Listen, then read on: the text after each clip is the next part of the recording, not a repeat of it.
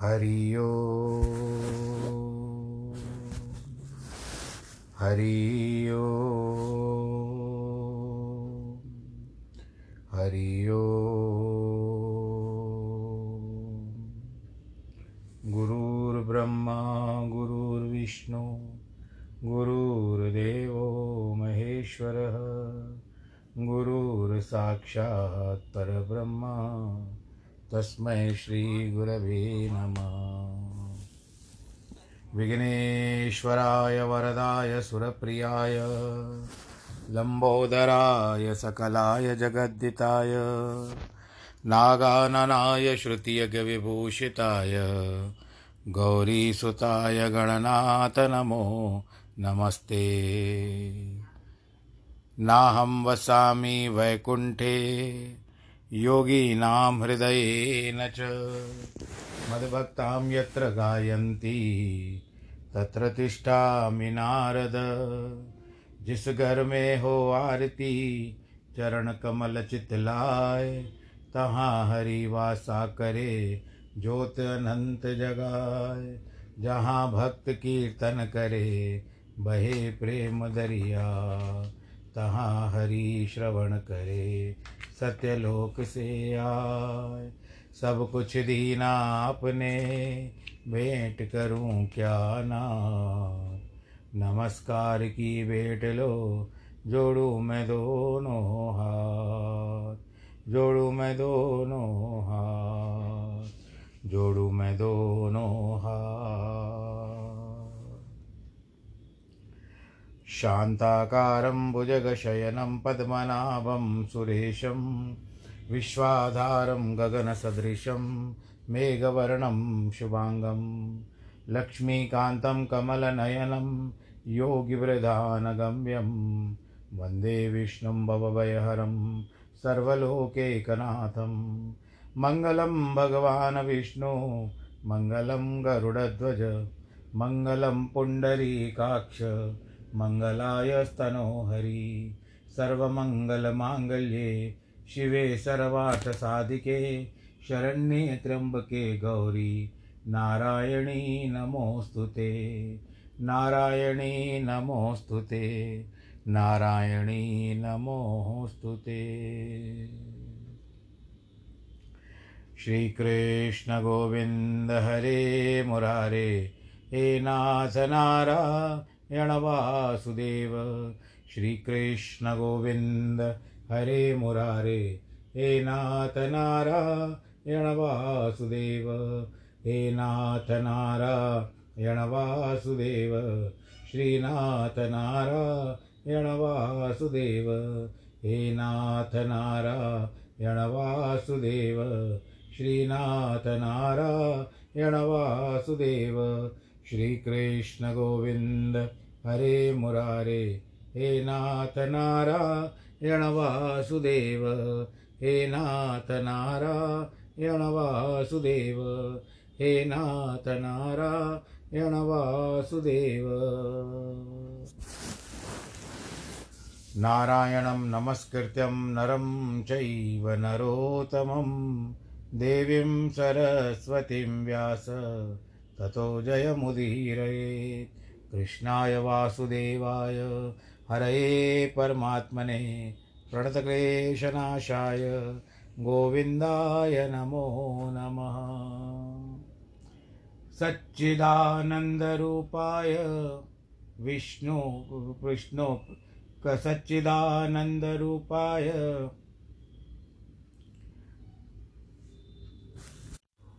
विश्वोत्पत्त्यादिहेतवे तापत्रयविनाशाय श्रीकृष्णाय वयं नमः।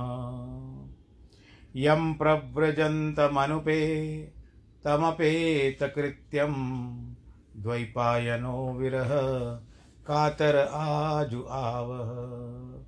पुत्रेति तन्मयतया तर्वोऽभिनेदो तं सर्वभूतहृदयं मुनिमानतोऽस्मि मुनिमानतोऽस्मि मुनिमानतोऽस्मि। बोलो श्री कृष्ण कन्हैया, लाल की जय। बाके बिहारी, लाल की जय। भगवान श्री कृष्ण चंद्र जी के चरण कमलों में प्रणाम करते हुए हम इस समय दसवें स्कंद में प्रवेश कर चुके हैं। और इसमें हम यह भी सुन चुके हैं और कह चुके हैं कि भगवान श्री कृष्ण से पूर्व जो भी थे, चंद्रवंशी राजा, वो सब उत्पत्ति हो गई, फिर चंद्रवंश हुआ, उसके बाद माता, धरती माता गौ के रूप में ब्रह्मा जी के पास गई कि दैत्य बहुत हो रहे हैं, क्या करें? तो भगवान जी ने उनको आश्वासन दिया कि मैं कालांतर में जन्म अवतार लूँगा। तो ये सारी बातें थी, फिर ब्याह हो गया, देवकी का। देवकी का ब्याह होने के पश्चात वसुदेव के साथ ब्याह हुआ। वसुदेव के साथ ब्याह हुआ तो आकाशवाणी हुई। तब कंस ने मारने की चेष्टा की तो देखते हैं कि तो बलशाली है तो मैं इसको बचा नहीं पाऊँगा। पत्नी का बचाना मेरा धर्म है। इसके लिए समझाया बुझाया, वसुदेव जी के समझाने बुझाने के बाद भी कंस नहीं माना। तब उन्होंने सोचा कि हट में आ गया है। समझा कर आदर नहीं करता, इसके लिए किसी भी प्रकार संकटपूर्ण प्रसंग को डाल देना चाहे। कि प्राप्त प्राप्त काल प्रतिव्योडुमिदम तत्रा वन पदत। इस समय मौत सामने खड़ी है। यद्यपि इसको एक क्षण के लिए भी टालना मुश्किल है, फिर भी आज टल जाए तो उचित होगा। बुद्धिमान पुरुष का यह काम है कि जहाँ तक उसकी बुद्धि और बल चले, वहाँ तक मौत को हटाए। यदि प्रयत्न करने पर भी मृत्यु न हटे तो इसमें मनुष्य का अपराध नहीं है। वसुदेव जी ने विचार किया कि आओ अपने होने वाले बेटों की मृत्यु के मुख में अर्पित कर दें और इस गरीबिनी को छुड़ा लें, जिसके कारण इसकी बलि चढ़ रही है। अभी वो आए भी नहीं है संसार में और उसको पहले जड़ से मिटा दिया रहा। पता नहीं हमारे बेटे होंगे भी या नहीं। सुता में यदि जायरिन संभव है कि जब तक बेटे होंगे, तब तक ये कंस भी मर जाए। मृत्युर्वान अमृत चेत। ऐसा भी तो हो सकता है कि हमारा बेटा पैदा होकर इसको ही मार डाले। क्योंकि ऐसा देखा गया है कि आई हुई बात टल जाती है और गई हुई बात फिर वापस लौट आती है। जंगल में लगने वाली आग से पास के पेड़ बच जाते हैं, दूर के पेड़ कभी कभी जल जाते हैं। ये भी एक अनहोनी होती है। जब सोच, यह सब सोचकर वसुदेव ने हृदय में अनादर भाव होते हुए भी कंस का बड़ा सम्मान किया। फिर भीतर से बड़ी दुखी होते हुए भी बाहर से हँसते हुए बोलते हैं, सौम्य, इस देवकी से तो तुमको कोई भय नहीं है, ये तो तुम्हारी बहन है। जैसा कि आकाशवाणी ने कहा कि मैं इसके बच्चों को तुमको समर्पित कर दूँगा, क्योंकि उन्हीं से तो तुमको भय है ना, देवकी तो तुमको नहीं मारेगी। आने वाली पीढ़ी जो होगी, बच्चे होंगे, वो बच्चे जैसे उत्पन्न होंगे, वो मैं तुमको दे दूँगा। देखो, वसुदेव एक ऐसे पुरुष थे जिन पर कंस जैसा दुष्ट भी विश्वास करता था। फिर वे एक बार अपने मुँह से बात कह देंगे तो उससे टालेंगे नहीं। तदवाक्य सारवित। इसके बाद उसने कंस को देवकी को छोड़ दिया। कंस ने देवकी को छोड़ दिया और वसुदेव जी अपनी प्रशंसा करते अपने घर चले गए। उसकी प्रशंसा करते, वाह भाई कंस, बहुत बहुत धन्यवाद। सन, समय आने पर देवकी के गर्भ रहे तो बच्चे होने लगे। जब पहला बच्चा हुआ, तब वसुदेव जी ने उसको कंस के हाथों में दे दिया। इससे वासुदेव को कष्ट तो हुआ, परंतु यदि उनकी बात झूठी हो जाती तो उनको भी कष्ट होता। देखो, साधु लोग बड़े बड़े से कष्ट सह लेते हैं। विद्वानों की किसी बात की अपेक्षा नहीं होती। कदर्थ लोग, नीच लोग, बुरा से बुरा कर्म भी कर सकते हैं और धितात्मा सब कुछ छोड़ सकते हैं। तो वसुदेव जी की सत्यनिष्ठा देखकर कंस को बड़ा संतोष हुआ। उसने कहा, इस बच्चे को ले जाओ। मुझे तो आठवें से डर है। जब आठवां गर्भ आएगा, तब हम देखेंगे। वसुदेव जी चले गए। इसी बीच नारद जी आ गए।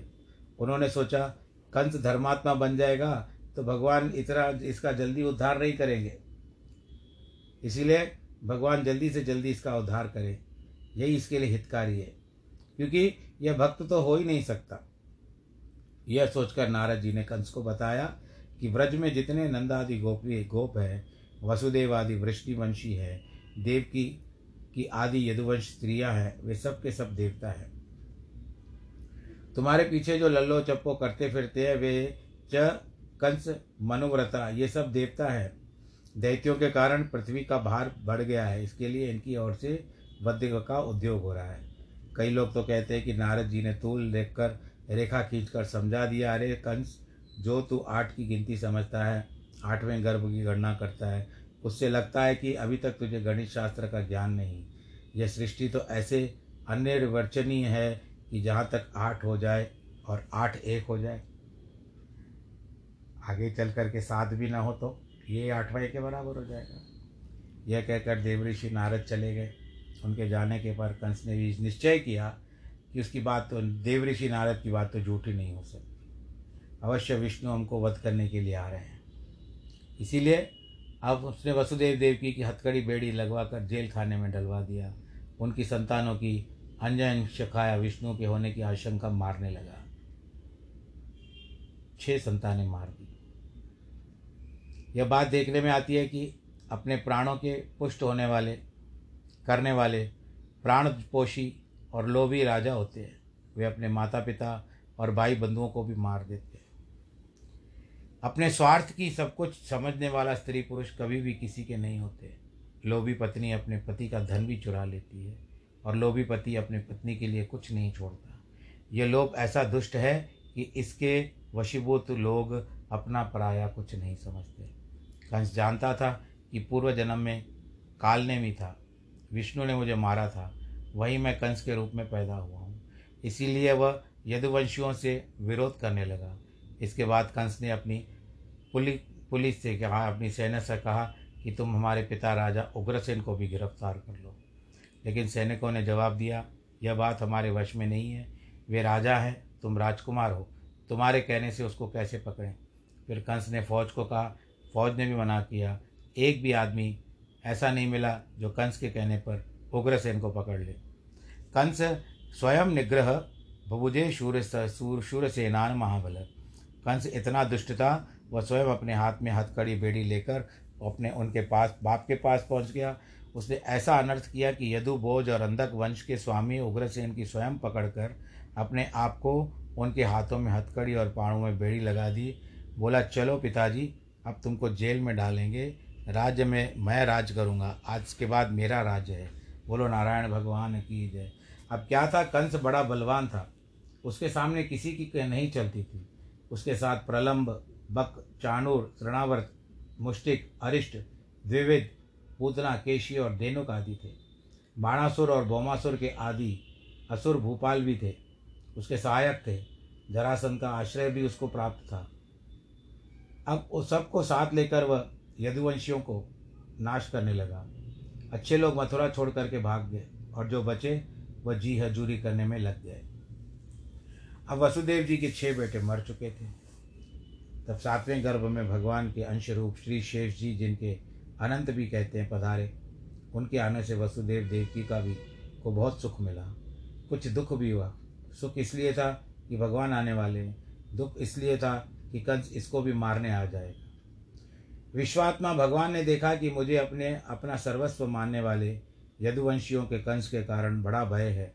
इसीलिए उन्होंने योग माया को बुलाकर आदेश दिया, तुम उस व्रज में जाओ जो गोपों और गायों से अलंकृत है।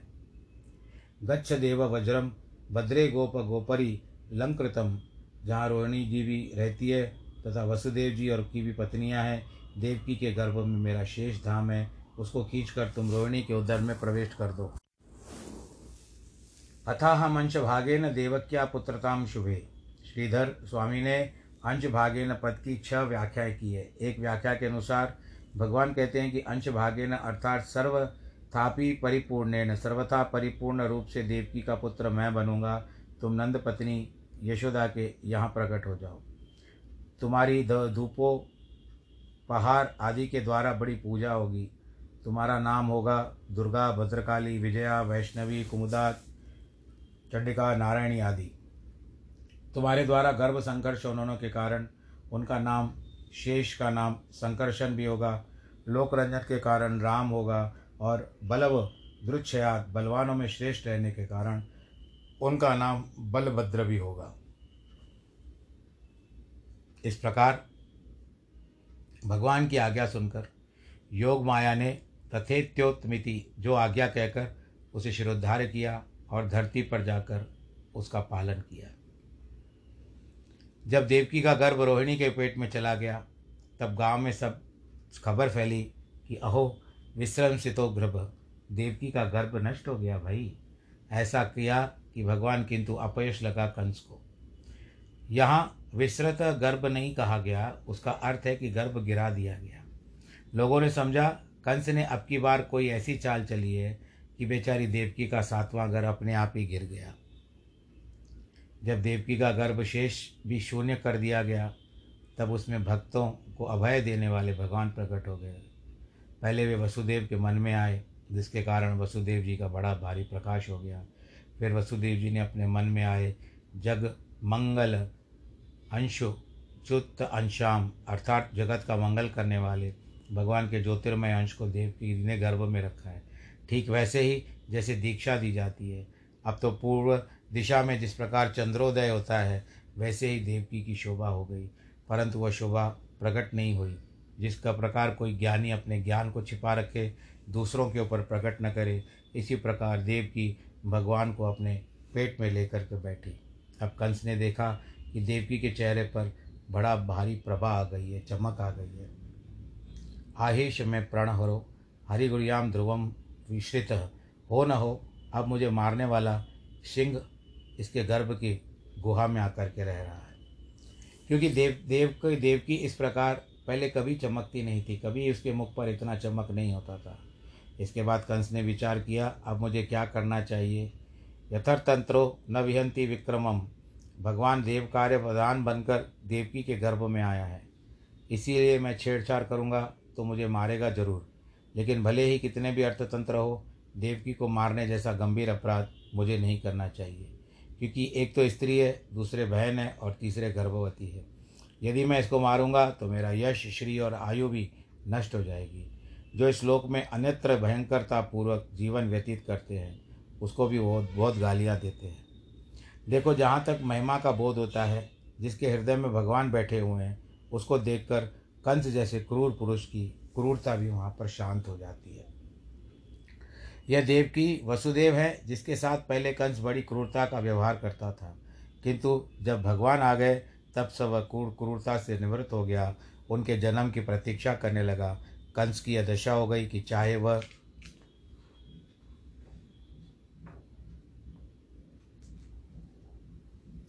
बैठा हो, सोया हो, खड़ा हो, चल रहा हो, अथवा खा पी रहा हो, उसको ऋषिकेश भगवान का चिंतन होने लगा। उसको अपने पाँवों की ध्वनि भी श्री कृष्ण के पाँवों की ध्वनि मालूम पड़ने लगी। अपने ही आवाज़ में ऐसे लगने लगा कि मानो कृष्ण बोल रहे हों। देखो, एक तो मथुरा, दूसरे मथुरा में कंस का कारागर, तीसरे कारागार में एक कमरा, चौथे उस कमरे में देवकी की, पाँचवें देवकी के पेट में भगवान ब्रह्मा और शंकर जी ने कहा कि हमारे प्रभु ने प्रतिज्ञा की थी कि अवतार ग्रहण करूँगा, उसी प्रतिज्ञा की पूर्ति के लिए देवकी के गर्भ में आ गए हैं। इसीलिए ब्रह्मा और शंकर अन्य अन्य देवताओं, उनके अनुचरों तथा नारद आदि मुनियों के साथ वहाँ आ गए। ब्रह्मा भवश्य तत्रैत्य मुनि बिना नारद दिवी ही और गिरवी वृष्णा मेडेन ये सब लोग वाणी के द्वारा गर्भ स्थिति भगवान, गर्भ में स्थित भगवान की स्तुति करने लगे कि सत्यव्रतम, सत्यपरम, त्रिसत्यम, सत्यस्य योनिम निहतम च सत्ये। सत्यस्य सत्यमृत्य सत्यनेत्रम सत्यात्मकम तम शरणम प्रपत्न। देखो, सारे शास्त्रों में गर्भ की निंदा मिलती है। गर्भवास महादुख है, इसीलिए गर्भस्तुति सृष्टि कहीं नहीं मिलेगी। किंतु जिस गर्भ में भगवान आ जाए, उसकी स्तुति ब्रह्मा और शंकर भी करते हैं। यह सोचकर भगवान गर्भ निवास का दुख देखकर लौट ना जाएँ, पहले वे उनकी दृढ़ प्रतिज्ञा ही स्मरण दिलाते हुए उनकी स्तुति प्रारंभ करते हैं। सत्यव्रत्यम सत्य परम त्रिसत्यम प्रभो, आप सत्यव्रत हैं। आपका व्रत, आपकी प्रतिज्ञा सर्वथा सत्य है। आप सत्य पर हैं। आपकी प्राप्ति साधन भी सत्य है। आप त्रिसत्य हैं, अर्थात भूत, वर्तमान और भविष्य तीनों काल में सत्य है। पंचभूत, सत्य और त्यत रूप है। इनमें पृथ्वी, अग्नि, जल सत्य है। वायु तथा आकाश त्यत है। इन पाँचों भूतों के कारण आप ही हैं। आप इस सत्य में निहित हैं, आप व्याप्त हैं, अभिन्न हैं, निपितोपादन है, कारण के रूप में स्थित हैं, आप सत्य के भी सत्य हैं। मतलब यह है कि सबको व्यवहारिक सत्य है, किंतु आप परमार्थिक सत्य हो। वैदिक और लौकिक दोनों सत्यों के आप नेता हो, सत्य आपका स्वरूप है। त्वम शरणम प्रपन्ना। यहाँ शरणागति और प्रपत्ति दोनों में से किसी एक को ही ग्रहण करना चाहिए। जहाँ भक्त भगवान के चरण तले नीचे अपना हाथ डालकर खड़े, डालकर कहते हैं कि, प्रभु, आप इस को दबा लीजिए जिसमें हम आपसे दूर न हो जाएँ, उसका नाम शरणागत होता है। और जहाँ भक्त अपने हाथ से भगवान के प्रपद ऊपर पले पंजे को पकड़ लेते हैं और पकड़े रहते हैं, वहाँ उसका नाम प्रपन्न होता है। शरणागति मार्जार शरीर की होती है और प्रपत्ति वानर शरीर की होती है। मार्जार बिल्ले को कहते हैं। शरणम प्रपन्ना का अर्थ होता है कि हम आपकी शरण में हैं, प्रपन्न भी हैं। यह संसार आदि वृक्ष है। माया इसका आश्रय है। सुख दुख उसके दो फल। सत्व रज तम तीन गुण इसके मूल हैं। धर्म अर्थार्थी चार पुरुषार्थ हैं। सात धातुएँ इसकी त्वचा हैं। पंचभूत, मन, बुद्धि और अहंकार ये आठ शाखाएँ हैं। इसमें नौ दरवाजे हैं। दस प्राण हैं तथा जीव और ईश्वर। द्विखक दो पक्षी हैं। यह आदि वृक्ष परमात्मा से प्रकट होता है, परमात्मा में रहता है, परमात्मा में इसका पालन होता है। परमात्मा में ही लीन हो जाता है, परमात्मा ही इसका सन्निधान है। तन्माया संवृत चेत सत्वाम ससत्वाम पश्यंती नानाम च विपिश्चितो ये। जिनका चित्त, जिनका ज्ञान माया से ढक गया हो, वे ही परमात्मा नाना देखते हैं। किंतु वे विपश्यंती नाना न पश्यंती जो विपश्यती वे नाना नहीं देखते। हमारे एक प्रभु, आपका ज्ञान आत्मा है। चराचर लोक के कल्याण के लिए आप सत्व गुण से युक्त नाना रूप धारण करते हैं। जो संतों के लिए, जो सुखमयी, किंतु खलों के लिए अभद्र होते हैं। कमल नयन, जो समाधि के द्वारा अपने चित्त के अपने आप अंदर प्रविष्ट करते हैं। आप संतों पर अनुग्रह करते हैं। आपका सौहार्द अधब अदब्र है, अनंत है, जो लोग अपने को मुक्त करते हैं। हे प्रभु, जो अपने मुक्त और दूसरों को बुद्ध मानता है, वह मुक्त नहीं है, केवल वाचा मुक्त है।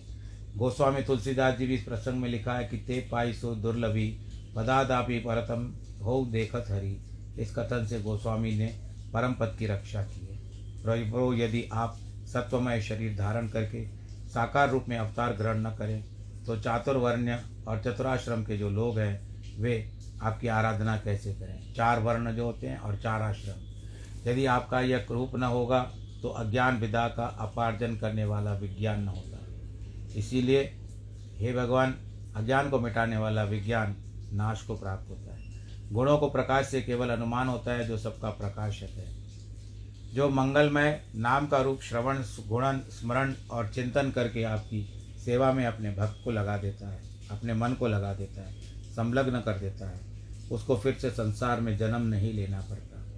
आपके जन्म से ही पृथ्वी का भार दूर हो जाएगा। हम आपकी कृपा पर दर्शन करेंगे। हमारी कृपा का दर्शन करेंगे। हम यह तर्क करते हैं कि आपके जन्म का कारण केवल आपका विनोदी है क्योंकि आप तो अजन्मा हैं। आपके स्वरूप में उत्पत्ति, निरोध, स्थिति दिखाई देती है, और यह विद्या, अविद्या भी बनाई जाती है। इसके लिए हे अभय, हे आश्रय अथवा अब आयाश्रय अथवा हे अभाश्रयात्मनि आप मत्स्य, अश्व, कच्छप आदि अवतार धारण करके जैसे पृथ्वी का, त्रिभुवन का पालन करते हैं, वैसे ही अब भी कीजिए।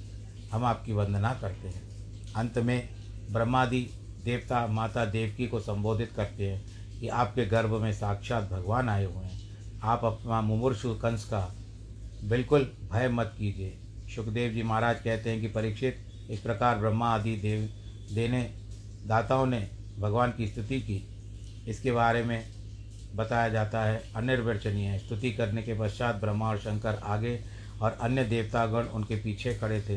ब्रह्मा और शंकर ने कहा कि, देवताओं, पीछे की तरफ़ जगह खाली करो, जिससे कि हम यहाँ से निकलें, क्योंकि भगवान के जन्म का समय हो रहा है। देवताओं ने सोचा, यदि हम लोग बाहर निकल जाएँगे तो ब्रह्मा तथा शंकर यहाँ रहकर कुछ और आनंद देखेंगे। तो हमें वो वंचित रहना पड़ेगा। इसीलिए वे फिर से बाहर न निकले। अंत में यह तय हुई कि पहले ब्रह्मा शंकर वहाँ से निकल जाएँ, उसके बाद दूसरे देवता निकलेंगे। इसलिए ब्रह्मा शंकर को आगे करके देवता लोग बाहर में निकले और फिर वो स्वर्ग में चले गए। तो आज के प्रसंग को हम यहीं पर रोकते हैं। कल देखते हैं जन्म भगवान जी का होगा।